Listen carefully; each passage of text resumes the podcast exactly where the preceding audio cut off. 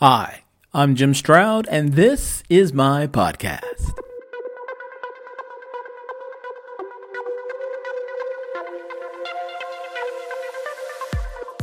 The 2017 Recruiter Nation report, produced by JobVite, a recruiting software company, breaks down recruiters' attitudes, behaviors, fears, strategies, and predictions for how to build the best companies possible. Among the survey findings was something I found a bit mm, startling. When recruiters are researching candidates for opportunities, 51% of the 831 U.S. recruiters surveyed saw political rants on a candidate's social media as a red flag.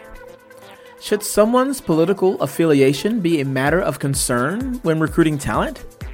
Apparently, many U.S. recruiters think so today, and with another presidential election on the horizon, I see it as a future issue as well. What happens when Trump is discussed in your office? I'll be talking about that after this special message.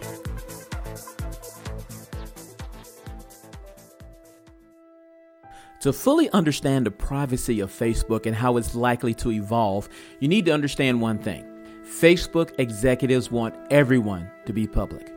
As the service evolves, executives tend to favor our open access to information, meaning information you think is private will slowly become public.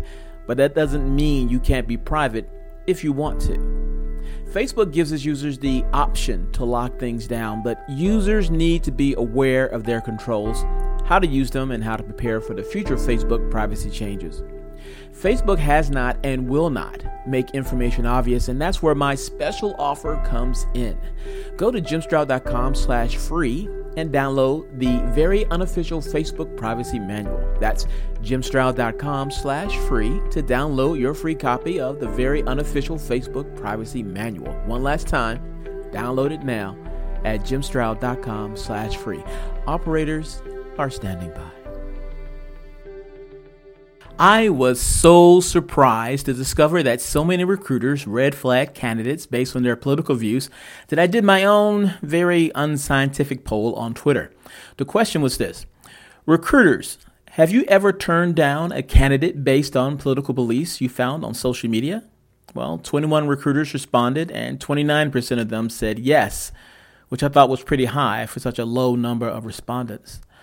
I also solicited comments from my network of recruiters, and many responded openly, others privately. And this is what some of them had to say.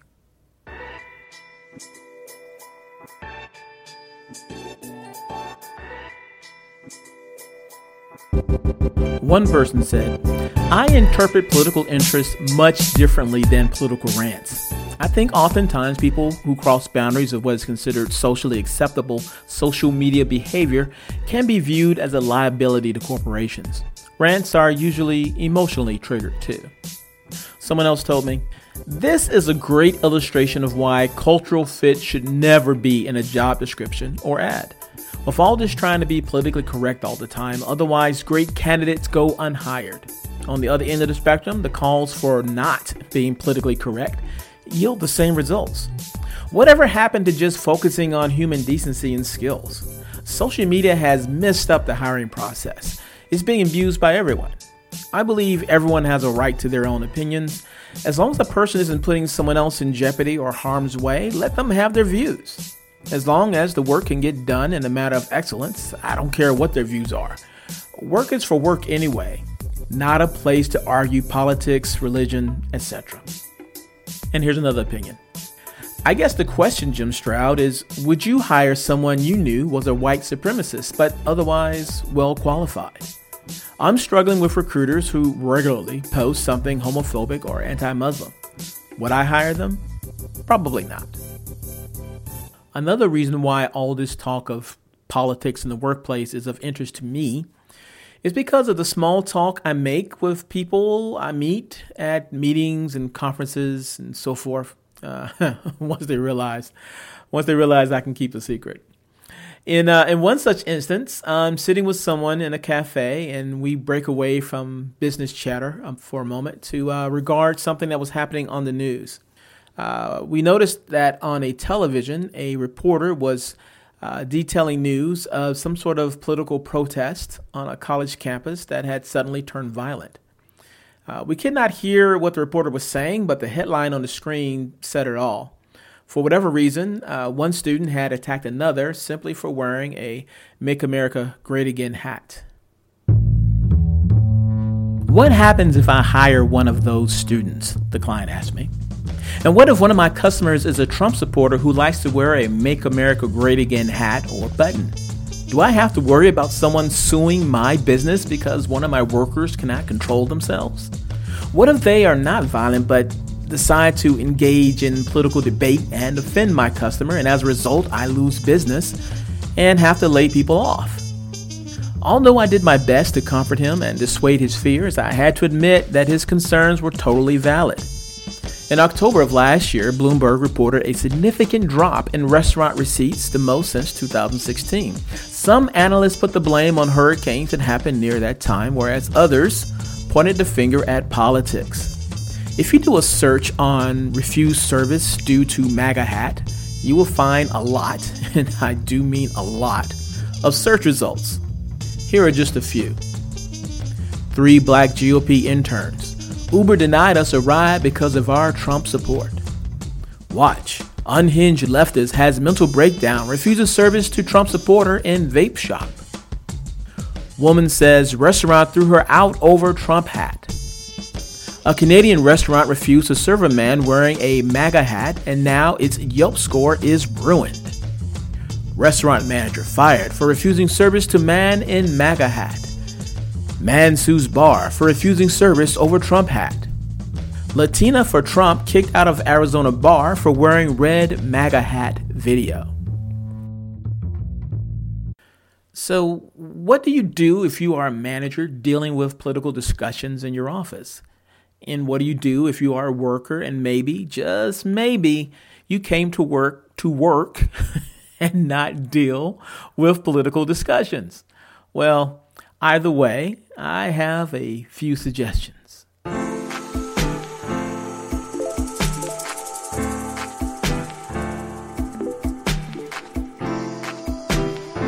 Okay, okay. Managers. As much as you may want to ban all political discussion in the workplace, uh, you can't. My understanding is employees have the right to engage in political discussions because the National Labor Relations Board classifies such discussion as a protected concerted activity.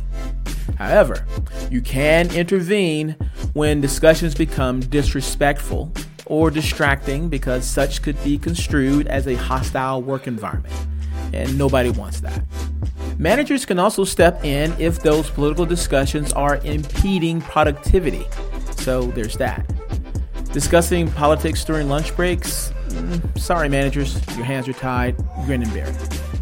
All that being said, uh, I am not an expert on employment law in your state or any other state for that matter, so my suggestions should not be regarded as legal advice. Just saying.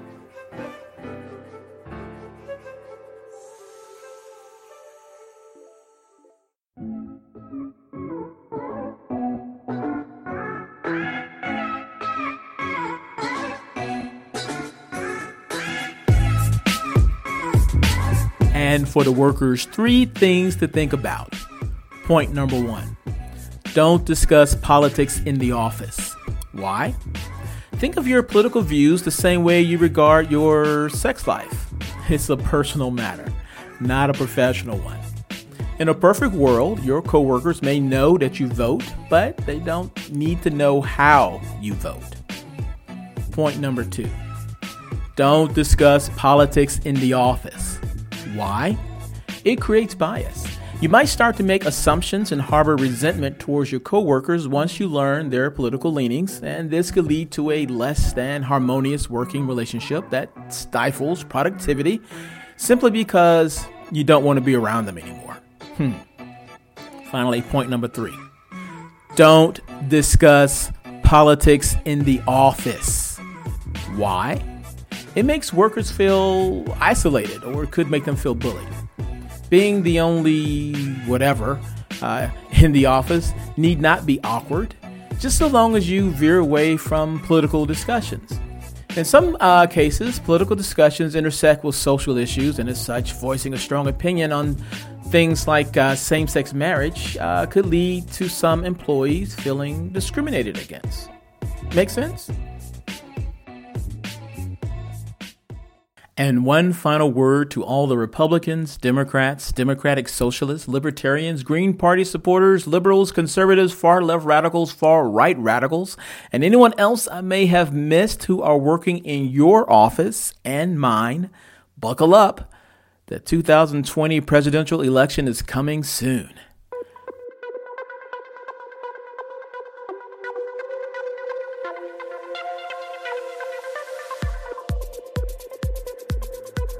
If you love what you heard, hate what you heard, or don't know what you just heard, I want to know about it. You can reach me at my website, www.jimstroud.com. In addition to finding source material and related information for this podcast episode, you'll find other goodies that I hope will make you smile. Oh, before I go, uh, please financially support this podcast with a little something something in my virtual tip jar. There's a link in the podcast description. Your generosity encourages me to keep this podcast train chugging down the track.